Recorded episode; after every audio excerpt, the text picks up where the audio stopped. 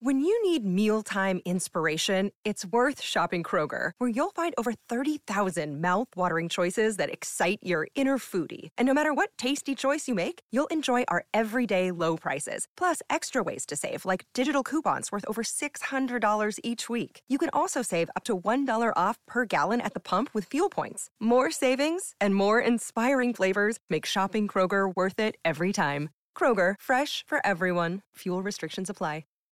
Amicus is sponsored by the Great Courses Plus, a new video service with more than 5,000 lectures on subjects from science to cooking to history. Right now, you can have unlimited access to the entire Great Courses Plus library for one whole month for free by visiting thegreatcoursesplus.com slash amicus. Hi, and welcome to Amicus, Slate Supreme Court podcast. I'm Dahlia Lithwick, and I cover the Supreme Court for Slate. This week, we wanted to dig down a little deeper into the growing morass surrounding Justice Antonin Scalia's vacant seat at the High Court.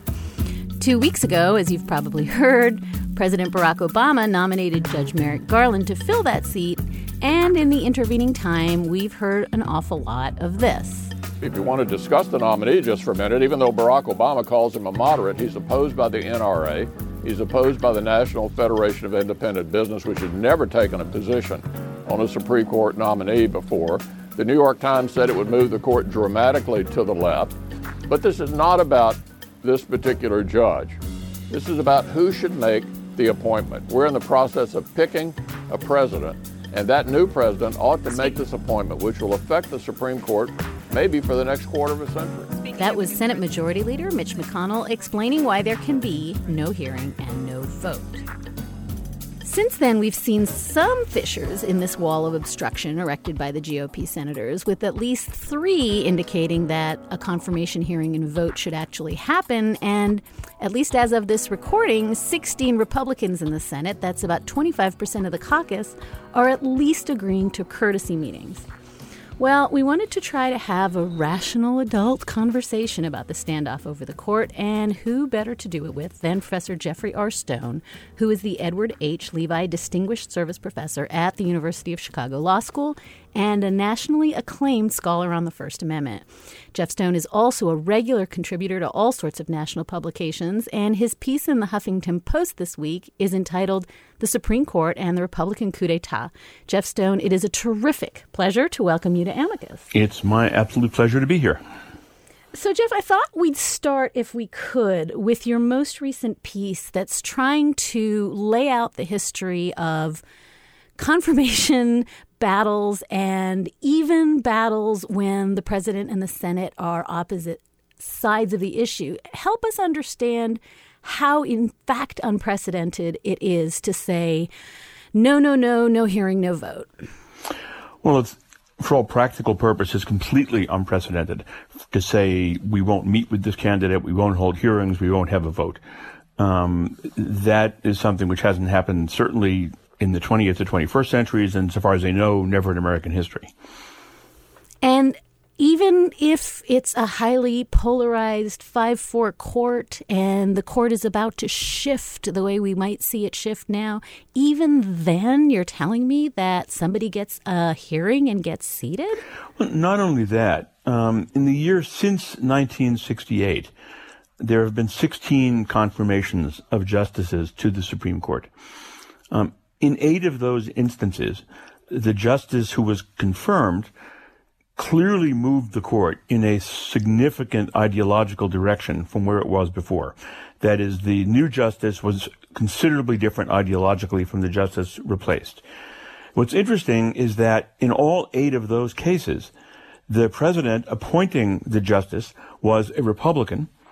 Um, in each of those instances, the nominee was confirmed with the effect that the court has moved uh, dramatically to the right since 1968, largely because, for example, uh, Warren Burger uh, was confirmed to replace Earl Warren, or Lewis Powell was confirmed to replace Hugo Black, or Harry Blackmun to replace Abe Fortas, or John Paul Stevens for William Douglas, or David Souter for William Brennan, or Clarence Thomas for Thurgood Marshall, and so on.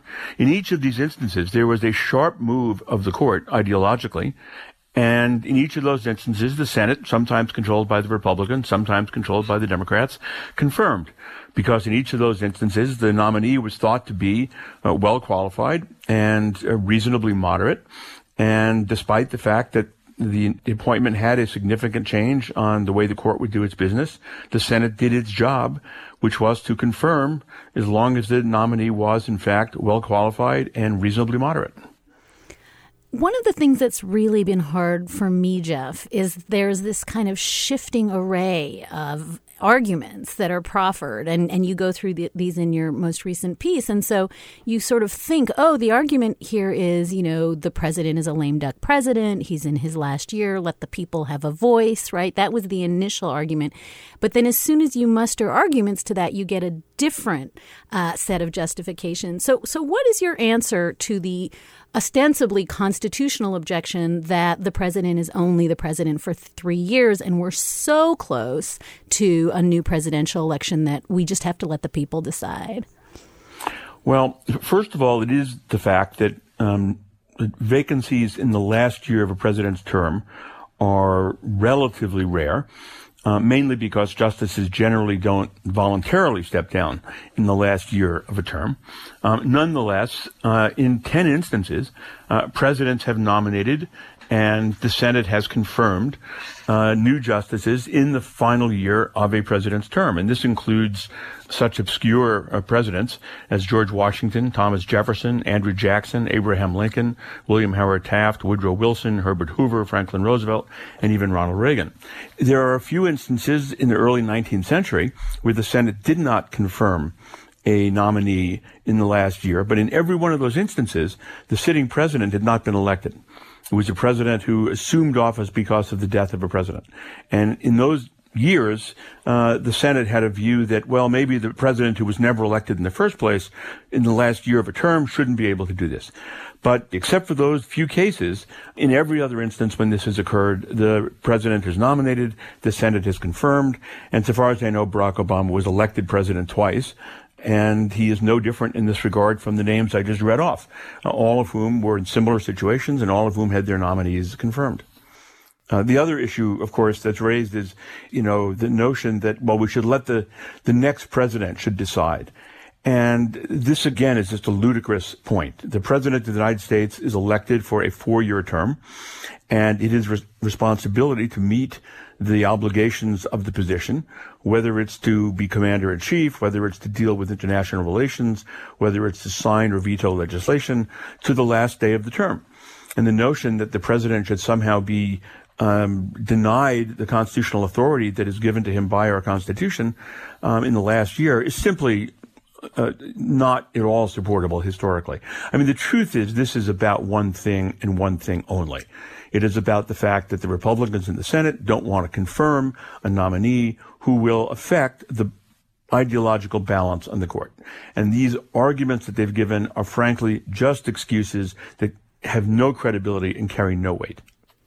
Now, before we leave the constitutional question, there was a dust up about two weeks ago about something that I'm not sure what I think about, which is does the Constitution require the Senate to give uh, a hearing? Is advise and consent something that the Senate must do, or is this an utterly voluntary enterprise that the Senate can simply say, yeah, no, you can't make me?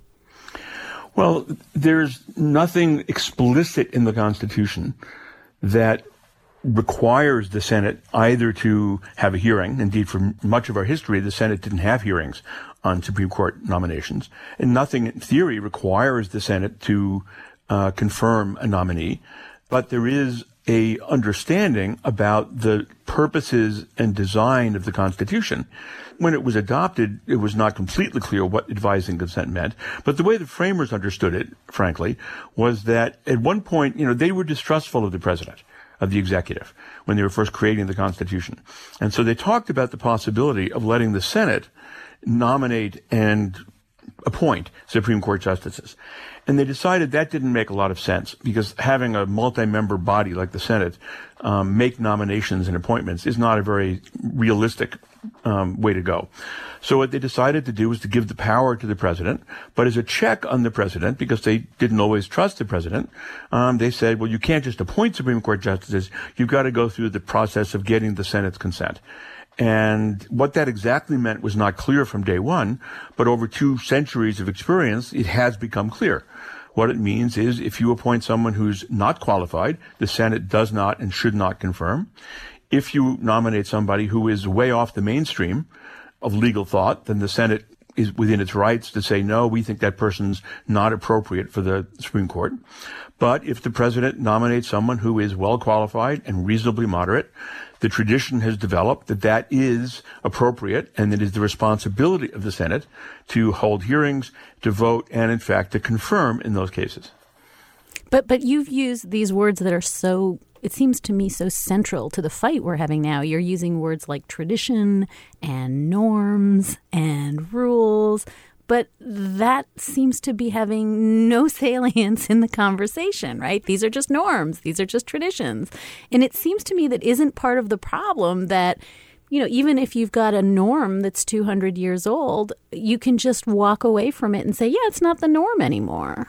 You can walk away from the text of the Constitution as well. Um, and you could choose to disregard Supreme Court opinions because you don't like them. You know, we don't like judicial review. We don't agree with the Supreme Court's interpretation of the Equal Protection Clause or with the Supreme Court's interpretation of of, of same-sex marriage or, or whatever. I mean, but norms are fundamentally what make a legal system operate. The Constitution is filled with relatively vague provisions, which over time um, come to have meaning, and they can be departed from with reason with justification, with explanation, with argument. But in this instance, there's none of that. So let me just ask you about the other in the shifting array of justifications. The other one that's come up that's quite funny, I think, to me is well, the problem is that Merrick Garland doesn't believe in gun rights. And I don't know if you've heard the ads. Uh, we can listen to one now. But the idea that his vote to take a case en banc uh, in the D.C. Circuit Court of Appeals, he never wrote a word about guns, but he said, hey, we should look at this uh, gun case, uh, has become emblematic of an antipathy to the Second Amendment. Let's listen to this ad. Uh, it was a million dollar ad from the Judicial Crisis Network that aired last week in Colorado. President Obama wants another liberal Supreme Court justice. The NRA says he would take away law abiding Americans' ability to own firearms for protection. Small business leaders say he would side with special interests, unleash Jeff, what do you do when instead of looking at the 19 year record of the nominee, we're speculating about a vote to go en banc? And that, says Mitch McConnell, is evidence that the NRA would never agree to this nominee. Well, I mean, the problem is Mitch McConnell is supposed to do his job as a member of the United States Senate, not be the agent of the NRA. Um, Democratic senators, for example, have voted to confirm many justices whose views on particular constitutional issues that they care deeply about were either absolutely known or reasonably predictable um, on issues like abortion and affirmative action and campaign finance, um, we all knew what John Roberts and Samuel Alito and Clarence Thomas and Antonin Scalia thought.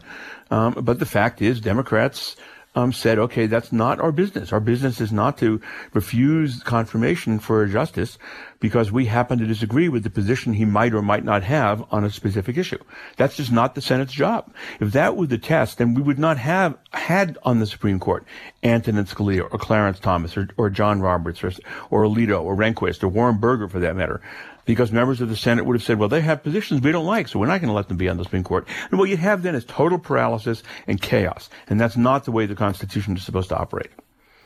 And is this then an indictment? Can you turn this into a sort of pox on both your houses indictment of the big advocacy groups and lobby groups that have made a nominee's position on, you know, abortion on the left or abortion on the right or guns or on, you know, any number of issues the litmus test, and then they spend millions of dollars to unseat or to not even in this case afford, afford a hearing to a nominee because there is a machinery, I think, on both sides that didn't exist 100 years ago. Is that the real problem? Here? I think that's exactly right. I mean, I think what's happened is that it used to be the case that uh, the Senate could do its business on confirmations in a reasonably businesslike way without much public attention, without it being highly politicized uh, in the vast majority of instances.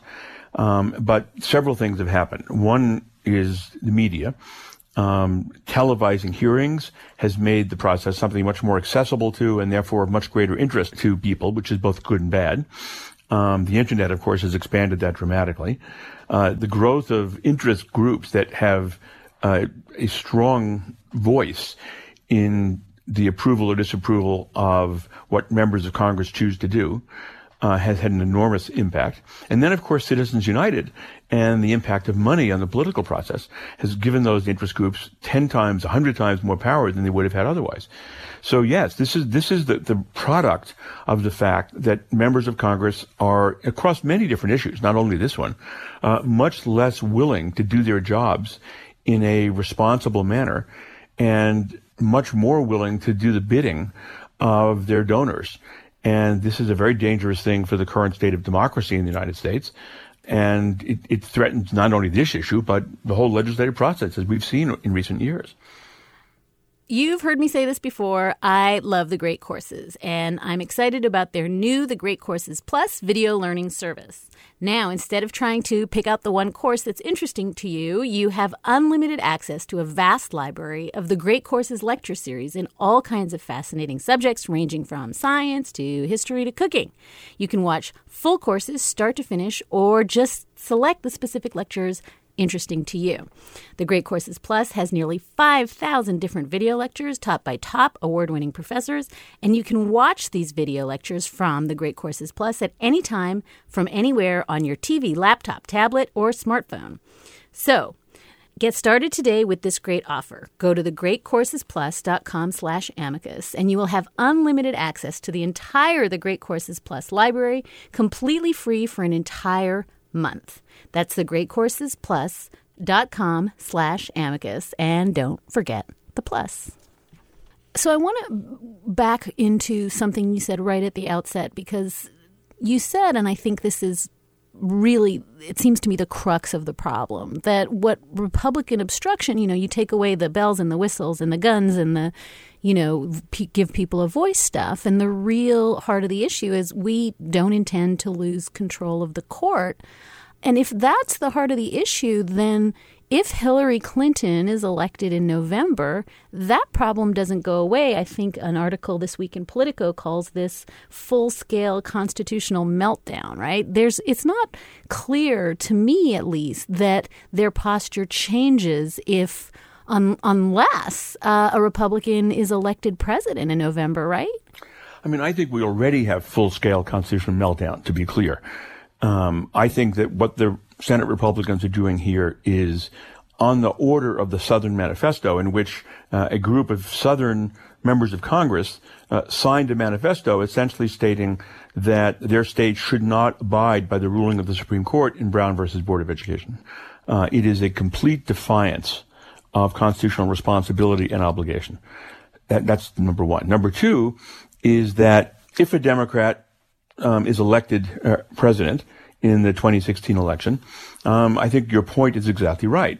Uh, the concern, the anxiety, the the terror that the Republicans would feel about um, a, a, Garland confirmation at that point, or the truth is, in selecting Merrick Garland, um, who's a wonderful jurist, President Obama was already giving enormous deference to the Republicans um, if you made a list of all of the potential nominees that a Democratic president would consider, uh, Merrick Garland is on the far right of that list.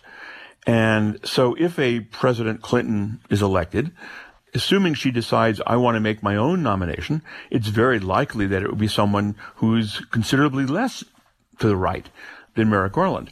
What will the Senate Republicans do then? Well, I mean, I, I said at a lunch conversation with my colleagues the other day that I didn't believe they would confirm any realistic Democratic nominee.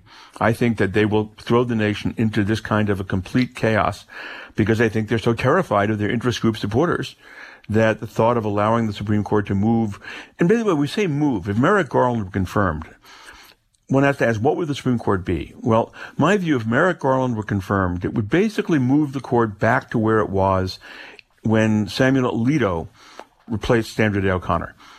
And it's not the end of the world for the Republicans, in truth. But this is the, the concern they have. And I understand the concern, by the way. I mean, I do understand why they don't like this. It will mean that the court will be much less sympathetic to a whole set of issues that they like. But it's important to remember that when Alito was confirmed, the court effectively overruled recent decisions in which Justice O'Connor had been in the majority on issues of affirmative action, on issues of abortion, of issues of campaign finance reform, and that's a switch that happened only a relatively short time ago. All this would do is move it back to that point in time. And and O'Connor famously said uh, at a conference once, very shortly after Alito replaced her, she said they're dismantling my entire legacy. Yeah. I mean, she had been the critical fifth vote in one central doctrinal area after another, and you're quite right to point out. I think that all got washed away in you know the course of just a few years. So it, the idea isn't so much that the court is radically transforming; it's just shifting infinitesimally back. So let me just ask you briefly because in this past week, we've seen kind of too hard to reconcile messages coming out of the court. On the one hand, you know, Justice Alito said very shortly after Justice Scalia died, oh, we can stay the course, we can do this uh, eight justices thing, you know, for a long time. We will, we will just slog through it.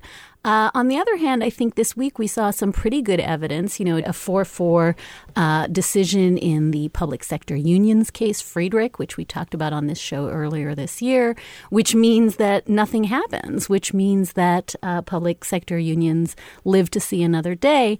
And then we saw a very perplexing order this week in Zubik, uh, the contraception mandate case, that more or less looked like a cri de coeur from the court saying, oh my God, we don't want to be 4 4 and have a patchwork of decisions in the lower courts. Are we starting to see out of the court a real visceral sense that being 4 4, possibly this term, possibly next term, is not a sustainable solution? Well, of course, being 4 4 is not a desirable state of affairs. That's, no court is uh, constituted in such a way to have an even number of justices for the obvious reason that it, you don't want this situation to arise. Um, my own view is this is not the problem. I mean, the problem is that we should be going through the ordinary process of naming and confirming a Supreme Court justice. But it is a, a problem. And uh, the court will, you know, will manage it. It will manage it with some bad outcomes in the sense, not necessarily ideologically bad outcomes, but it'll leave things unclear and confusing and leave lower courts in disagreement. But that happens. I mean, it's, you know, that's not the end of the world. Uh, if, if, eventually there's a ninth justice, the court can clean that all up in six months or a year or 18 months. Uh, I don't think that's the fundamental problem. I do think the fundamental problem is that what we're seeing here is a completely constitutionally illegitimate action on the part of the Senate Republicans. Uh, but sure, it's confusing and it's complicated. And that's why we never have courts with even numbers of justices. Before we leave this vacant seat, I want to ask you one last question because you've known uh, Barack Obama for a long time, I think since he was a student. Um, do you have some sense of what the play was here? In other words, boy, I have gotten a lot of angry mail from people who said, why didn't he put up someone I can get excited about? You know, the left needed to be rallied. Why did he put up the least exciting nominee that he could possibly find?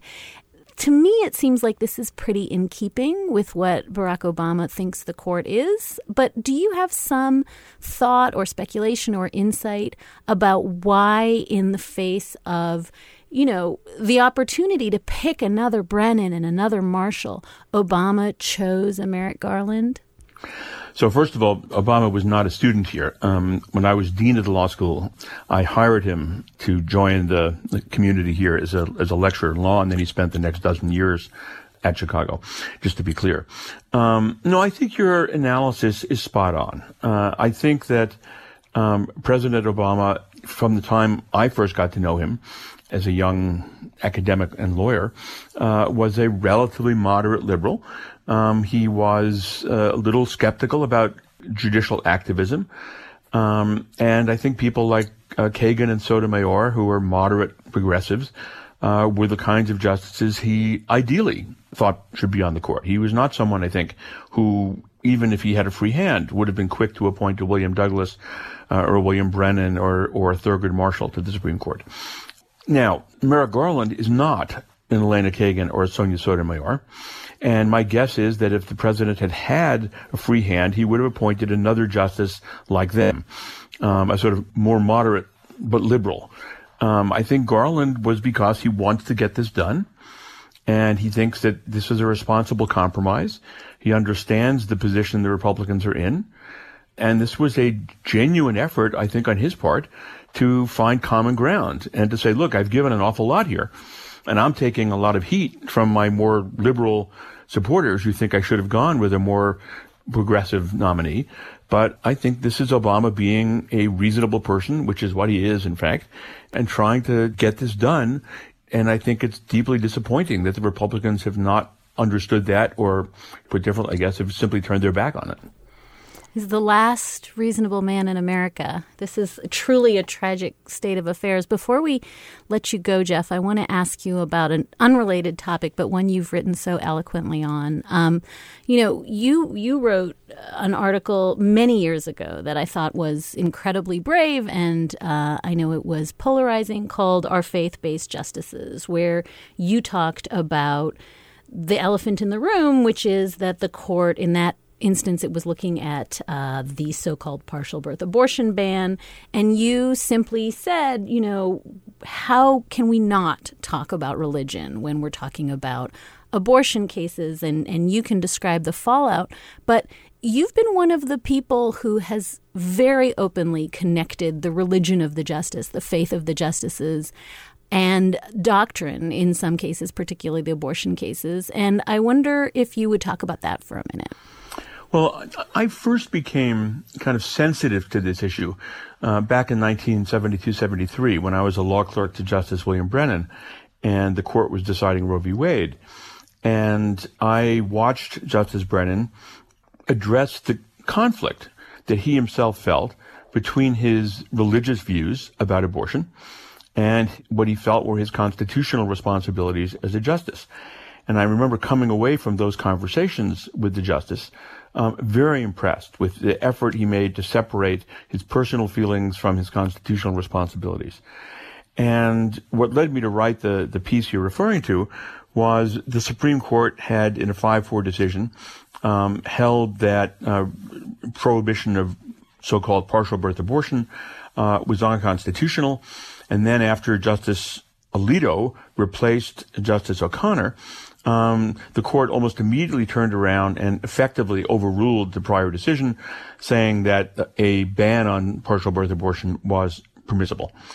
And calling to mind my experience with Justice Brennan had led me to write this, this op-ed, which basically raised the question of were these justices careful enough in thinking about separating their own personal religious views from their constitutional responsibilities in the way that Justice Brennan had been uh, several decades earlier. And I made the point that one would have a similar reaction if there were a group of Jewish justices who voted in a way that was completely different from the other justices on the court on a matter that clearly implicated issues of, let's say, Israel. Um, or if there were a group of African American justices who voted differently from all the other justices on the court on an issue that clearly implicated the interests of African Americans. And I said, it, it's, it's not realistic not to think about the question in those circumstances. Is this affecting the justices? And if it is, how do we think about that? Is it appropriate? Is it not appropriate? And so on. In this instance, I thought it was inappropriate, um, to the extent it was the case. Uh, and I caught, I have to say, a lot of flack about it. But the most interesting response was from Justice Scalia. Um, Justice Scalia and I had been colleagues at the University of Chicago Law School and friends for a number of years, and we remained friends after he uh, left the law school to go uh, first on the Court of Appeals and then on the Supreme Court.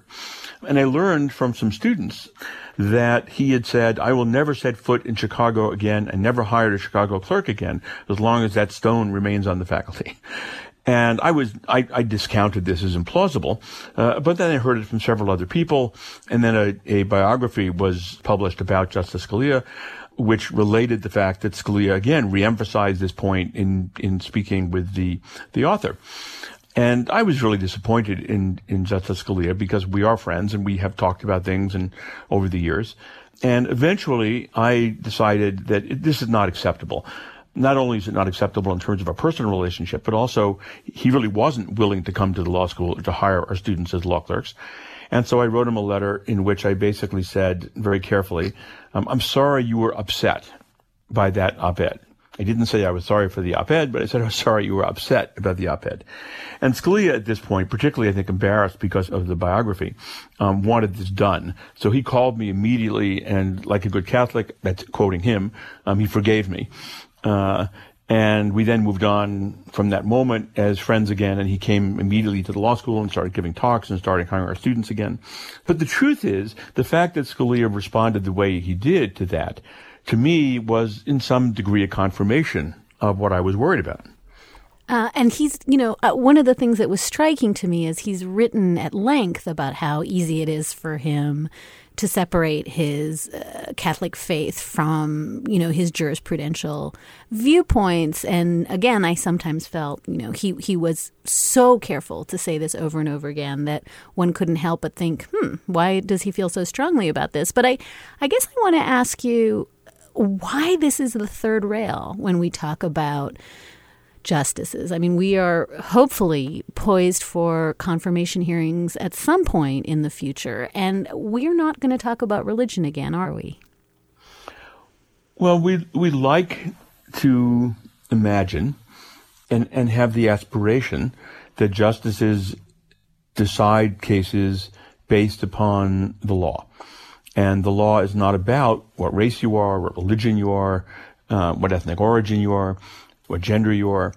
Um, we know, of course, that those things inform the thinking of justices in often positive ways because they give them a better understanding of, of the, the richness of the circumstances that may be presented by any particular case.